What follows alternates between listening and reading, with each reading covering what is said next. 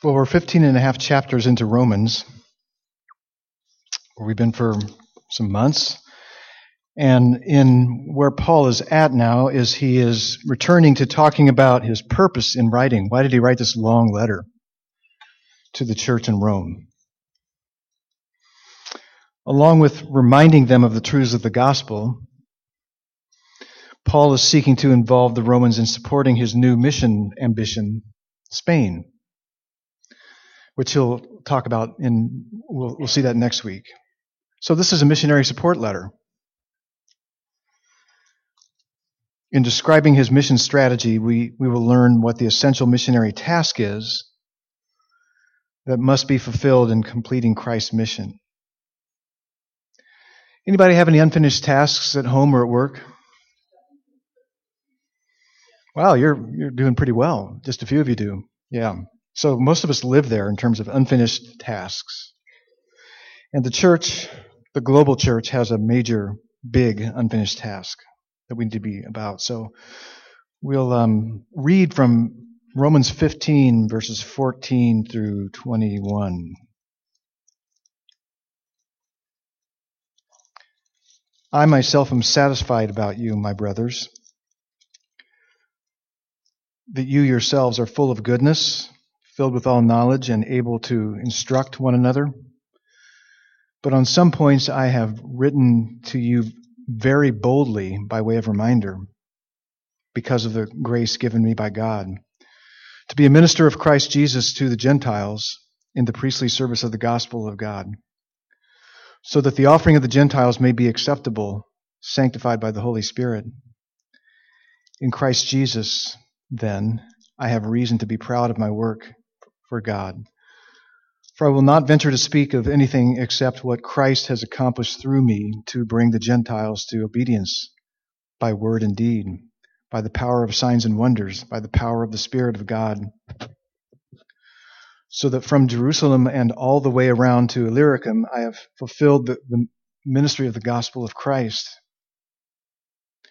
and thus I make it my ambition to preach the gospel not where Christ has already been named, lest I build on someone else's foundation, but as it is written, those who have never been told of him will see, and those who have never heard will understand. May God grant us grace and understanding in applying his word. So Paul says to them, He's, he's saying kind words to them. He's, he's satisfied, he says. He's convinced about the Roman Christians that they are full of goodness and knowledge and are able to instruct, to admonish one another. He is persuaded that, they, that they're a pretty mature group of, of believers. This is a good goal for any church to be full of knowledge, to um, be competent to counsel and to instruct and encourage one another. So bring it on. And, and, um, yeah, you're, you're there and, and we're growing that way by God's grace. But I, I wonder, does Paul really think that they are that good? I mean, he just finished doing some major correcting of their judging and despising one another. And does he really think that they are full of knowledge? Because it seems like he's covered a lot of ground and he's, he's talked about quite a bit of things that they needed to know. So what he says in, in verse uh, 15 and 16, I think, clarifies what he's talking about. Paul says, and on some points I've written to you very boldly by way of reminder. He says, It's true that I have written to you very boldly on some points, but primarily as a reminder. I haven't written to you mainly about things you don't know anything about, but I have been reminding you of things you already do know. You already have some knowledge of these things. That's what most of Christian teaching is, by the way, just reminding things that we've already been exposed to. So we need a lot of reminding. Have, have you noticed how much reminding you need? I definitely need lots of reminding. Turning all that I learn into faith and obedience is constant work in progress. Paul's boldness in writing is not a function of his own self assumed authority but as a result of the grace of God that God has given him. And when he says that, what he means is the grace of being an apostle. An apostle is one that God has sent as his representative. Back in chapter 1, he said, he put it this way. He said, through Jesus, I've received grace and apostleship.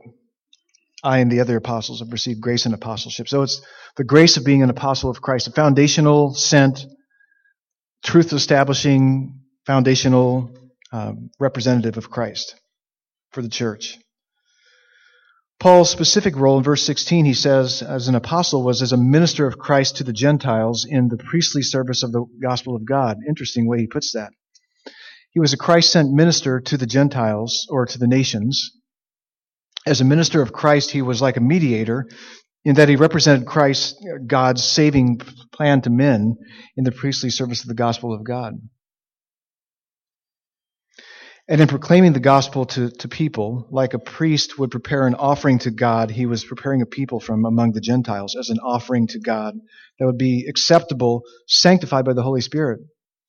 So just as a priest under the old covenant would prepare an offering acceptable to God, Paul's doing that to them by pre- preaching the gospel to them. Sanctified means set apart to God as his own, holy, cleansed from sin people with a purpose to represent him to the nations. So he's, hey, look at my people. They, they're reflection of me, or supposed to be. And uh, it's through the ministry of the gospel that he does this by the Holy Spirit. So this is what we're seeking to do is to one another as we share the word of God with one another in the power of the Holy Spirit. We're seeking to prepare you as a holy offering to the Lord. Your lives are presented to the Lord as, as an offering. And then in verse 17, he says, In Christ Jesus, then, I have reason to boast, or reason to be proud. So, Paul, are you proud? That's kind of a sin, isn't it? Well, because Paul's work is in spreading the gospel of Christ, in the sanctifying work of the Spirit, that's, he's the, he's the changing agent, the change agent.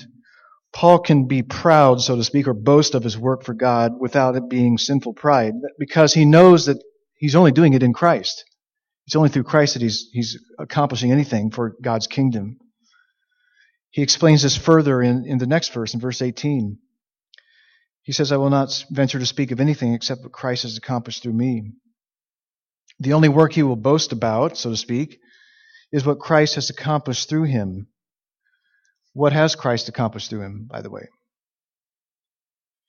Well, he says it's the obedience of the Gentiles. He has his work cut out to him. Have you ever noticed how hard it is to get Gentiles to obey? It's, it's, it's excruciating work. And again, in chapter 1, what Paul said about himself is he had received grace and apostleship to bring about the obedience of faith for the sake of Christ's name among all nations. The word for nations, and actually it's the same word for Gentiles, doesn't refer to geopolitical nation states like France, Germany, or Iran. What we get our, our word ethnic from this word. So we refer to ethnic groups, to people groups. Uh, what Paul means and what Scripture talks about as a whole, when it talks about nations or Gentiles, it's, it's talking about ethnic groups or people groups, groups that share a common ethnic identity, a common language, a common culture. So a country like Pakistan has several dozen people groups. It's not just Pakistani people are all the same. They have different language groups, different culture groups, different ethnic groups within Pakistan. So Paul's purpose was not to make converts, not just to make converts, not just to get decisions for Christ. Uh, his MO was not merely to encourage people to try Jesus, he had been given the grace of apostleship to bring the Gentiles, the nations, the ethnic groups to the obedience of faith for the sake of Christ's name. For, for his glory, that Christ would be worshiped among all peoples, among all nations. All people groups would have a worshiping community for Christ. That, that's his goal. In other words, he was carrying out the Great Commission, making disciples, obedient followers of Jesus.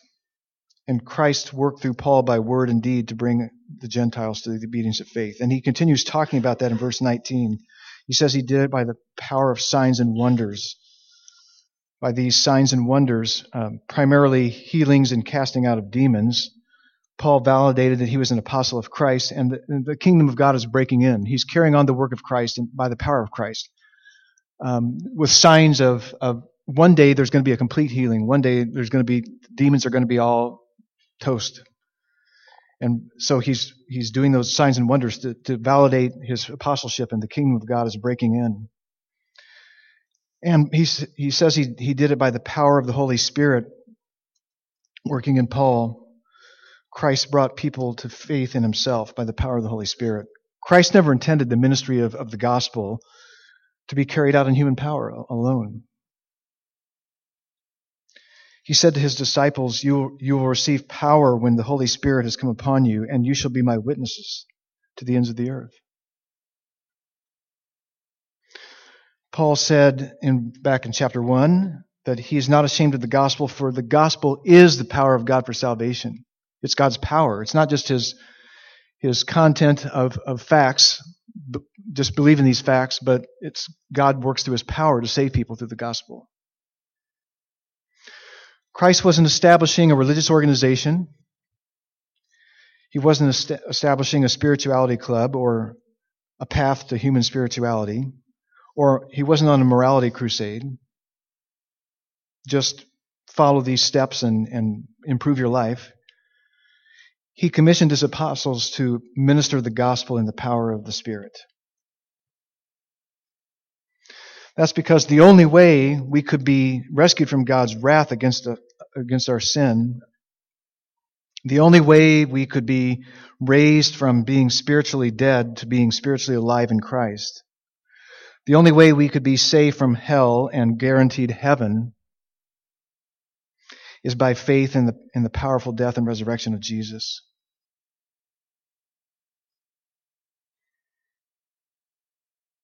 And only by hearing the gospel, the good news of Jesus, can we come to this saving faith. Because it's God's power for salvation. And it's His power to bring, to bring about obedience in our lives. He's about preparing us to be a, a people who are holy to His name. Paul says that from Jerusalem to Illyricum. So, you all want to know where Illyricum is. You ought to go there sometime. It's actually it's it's it's east of Italy, and it's uh, the region of present-day Albania, Serbia, Croatia, Bosnia. Now, how can Paul say that he fulfilled the ministry of the gospel of Christ from Jerusalem through going up through Syria, going up through Turkey, taking a left, take a right of Greece, and go up, and you're in Illyricum, and that's pretty covers a lot of territory. So um, how did he mean that every person from Jerusalem to Illyricum had heard the gospel from him? Well, no. So what does he mean?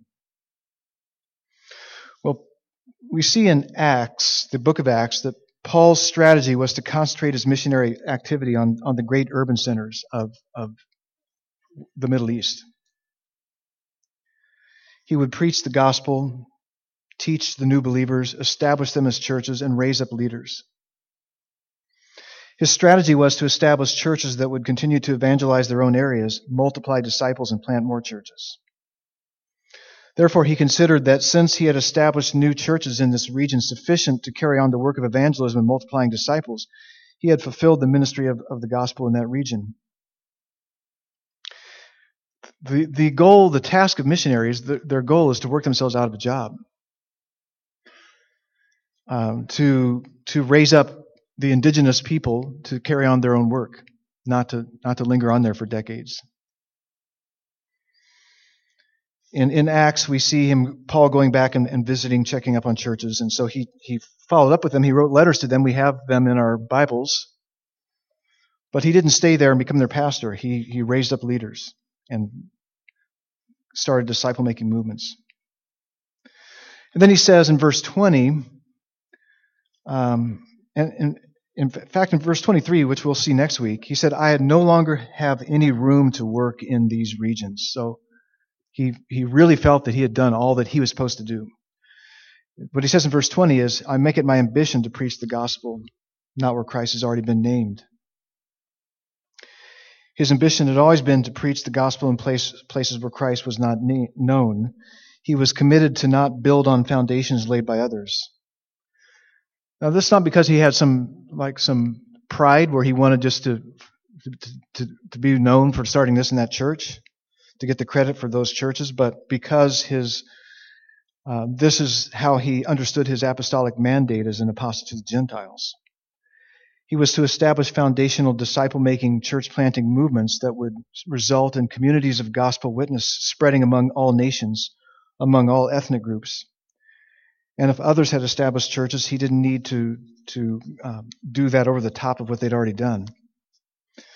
Today we call this pioneer church planting. This is the core missionary task that the church has been entrusted because Jesus commissioned his disciples and the church that is built on the foundation of the apostles to make disciples of all nations, all ethnic groups. That's what Jesus told us to do. In fact, we see in Revelation 5 that Christ died and ransomed people for God, purchased people for God from every tribe, every language, every people, every ethnic group, every nation.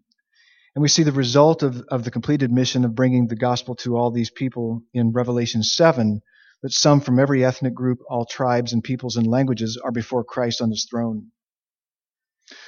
So until every people group has a, a gospel witness established in it, our task is not finished.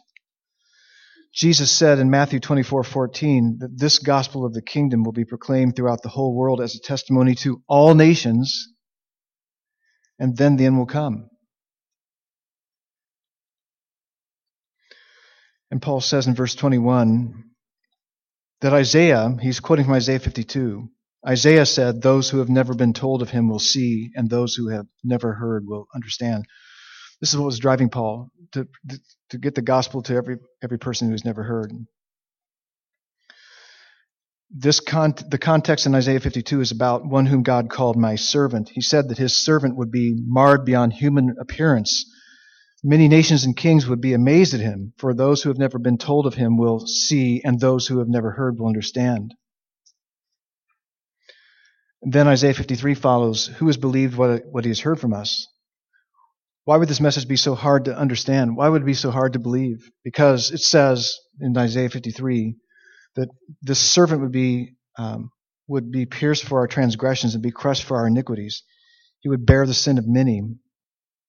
This was clearly a prophecy of, of the atoning work of Christ and that his message would be proclaimed among the nations. People must hear the gospel in order to be saved. They must hear the gospel to be saved. Paul in Romans has made it clear that all people are without excuse for suppressing the truth of, of God, that they all have a knowledge of God in, built in and in creation, and they all have a, um, a knowledge of right and wrong in, in their hearts. So Paul says that people will have no excuse on the day when they stand before God. But through the gospel, God provides the way to make us right with Him through faith in Christ, to reconcile us to Him, to adopt us, that we might live forever with Him. Few of us are to be frontline pioneer missionaries. Some of you might be.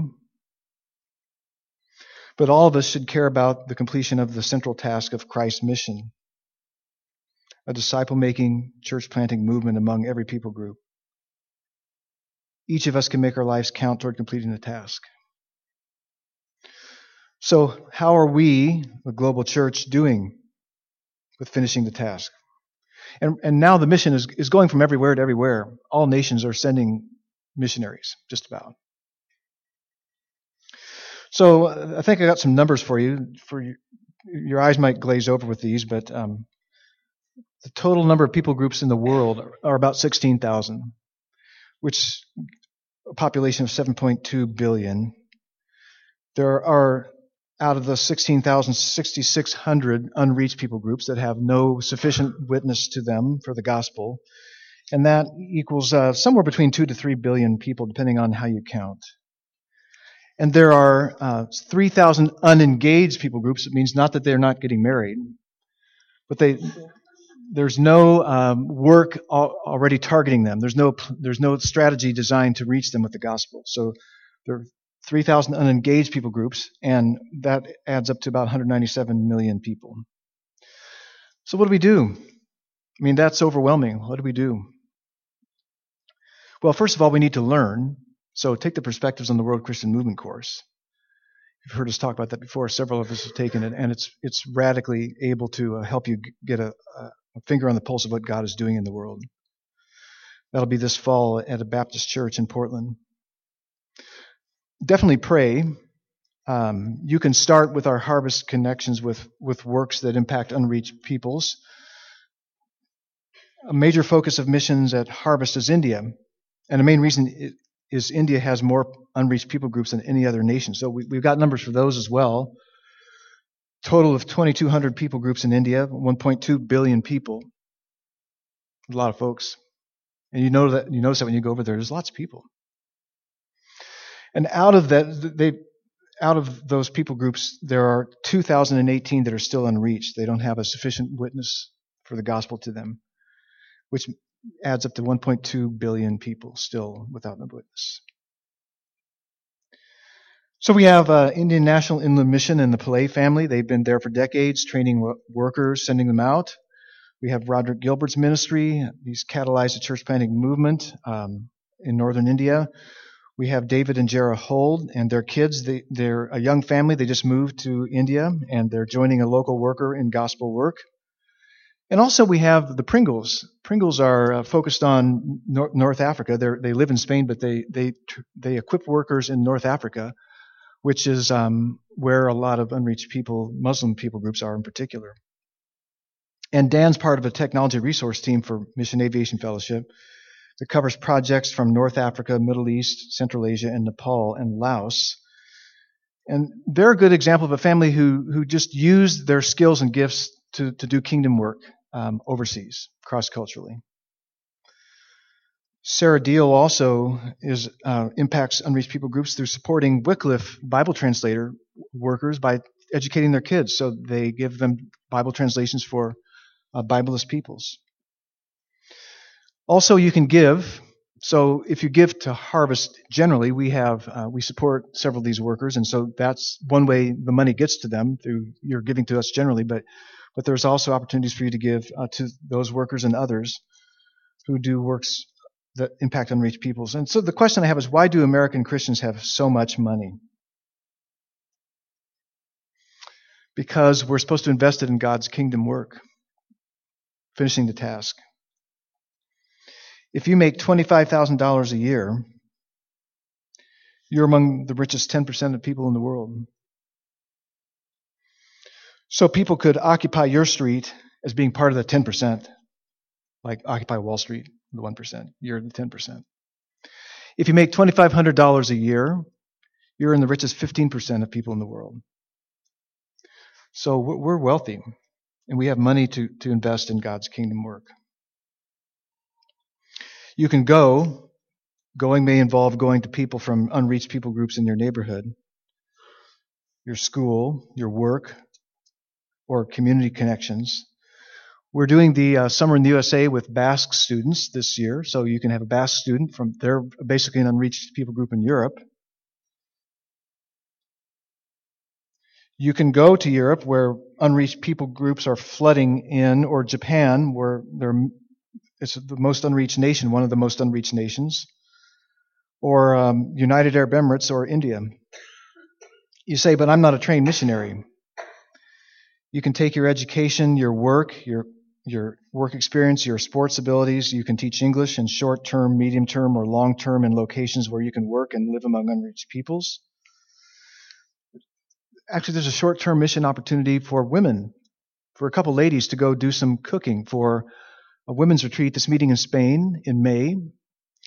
And they're, uh, uh, they're serving uh, workers from North Africa, Christian workers from North Africa, as well as some Spanish workers as well. So there's an opportunity there. You can let me know if you're interested in that.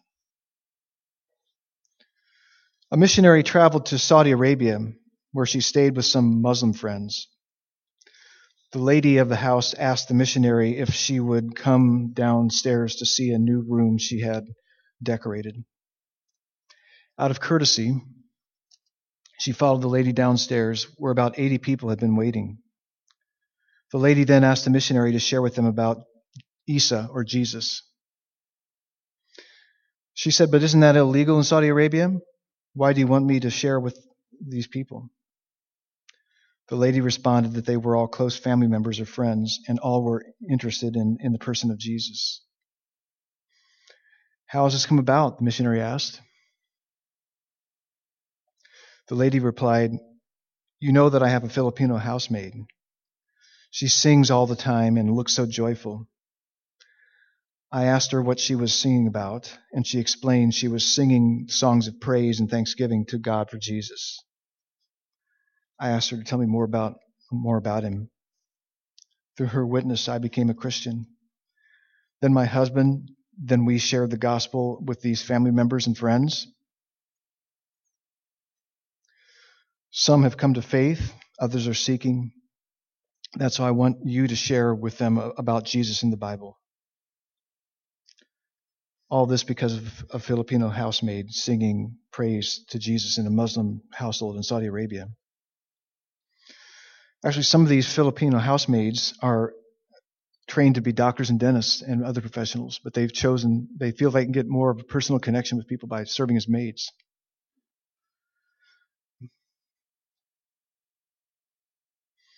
One of the objections is to prioritizing mission efforts to unreached peoples is we have unreached people here. The need for the gospel here is so great. Take care of the needs here before you go overseas. You probably heard that, and maybe you've said that. Well, it's not either or, it's both and. Of course, we still have needs for gospel ministry here. Why? Donald Trump still needs to get saved. Yes, of course he does. In fact, pray that he does. It might reduce his popularity. That's a bad motivation.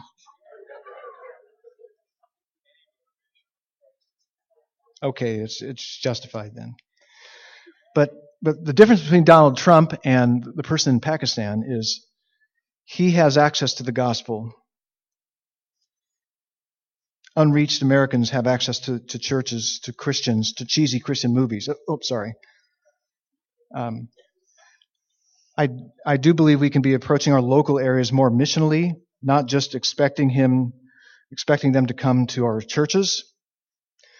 There are millions and millions of Muslims, Hindus, Buddhists, and atheists in Asia and, and Middle East who don't know a single Christian and where there are no disciple making churches that can reach them.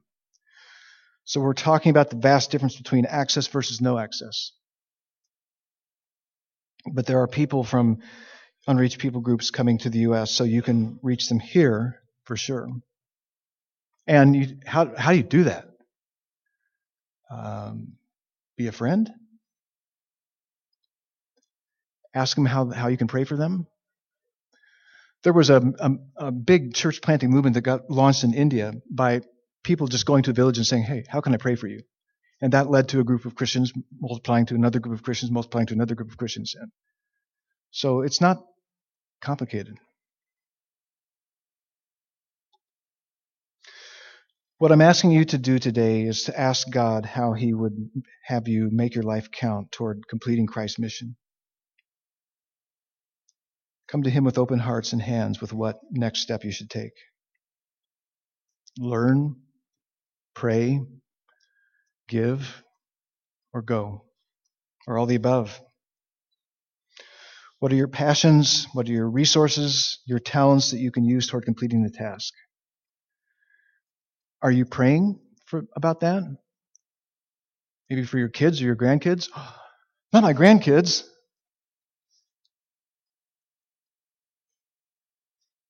Your career, your retirement? Dream with me. How can Harvest increase our investment in fulfilling Christ's mission? We'll uh, not do the video, Alex, and we'll go straight to worship. Let's pray. Father, take these words, your word you've given to us, lay them upon our hearts, and cause us to see how we can make our lives count for the completion of the task of spreading the gospel among all peoples. We ask these things in Christ's name. Amen.